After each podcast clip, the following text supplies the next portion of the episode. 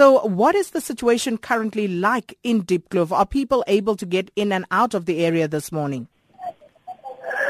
Yes, uh, thank you very much. Uh, what is happening now, the Chris Hani Bara is uh, been opened. Uh, the police are monitoring the situation, but uh, inside Diepkloof, uh, they are uh, roads which are blocked and people are blocking the people to go to work. Uh, but so far the police are still at the scene and making sure that they uh, remove those rubbles on the other roads.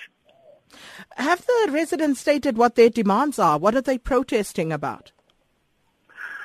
Well, we don't know what is their grievances it's all about, but uh, we hear that it's all about service delivery.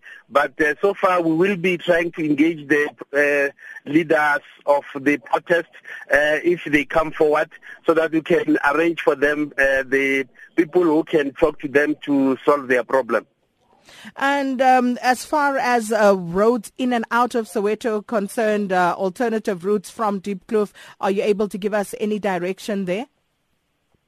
Uh, as I'm indicating now, Elias already has been opened, and the roads, uh, the, the, the the motorists from uh, Soweto to outside uh, Soweto to uh, freeway, it's it's been it's moving uh, smoothly as the police have uh, cleared the road. Well, Captain K. Makubela, thank you so much for your time this morning.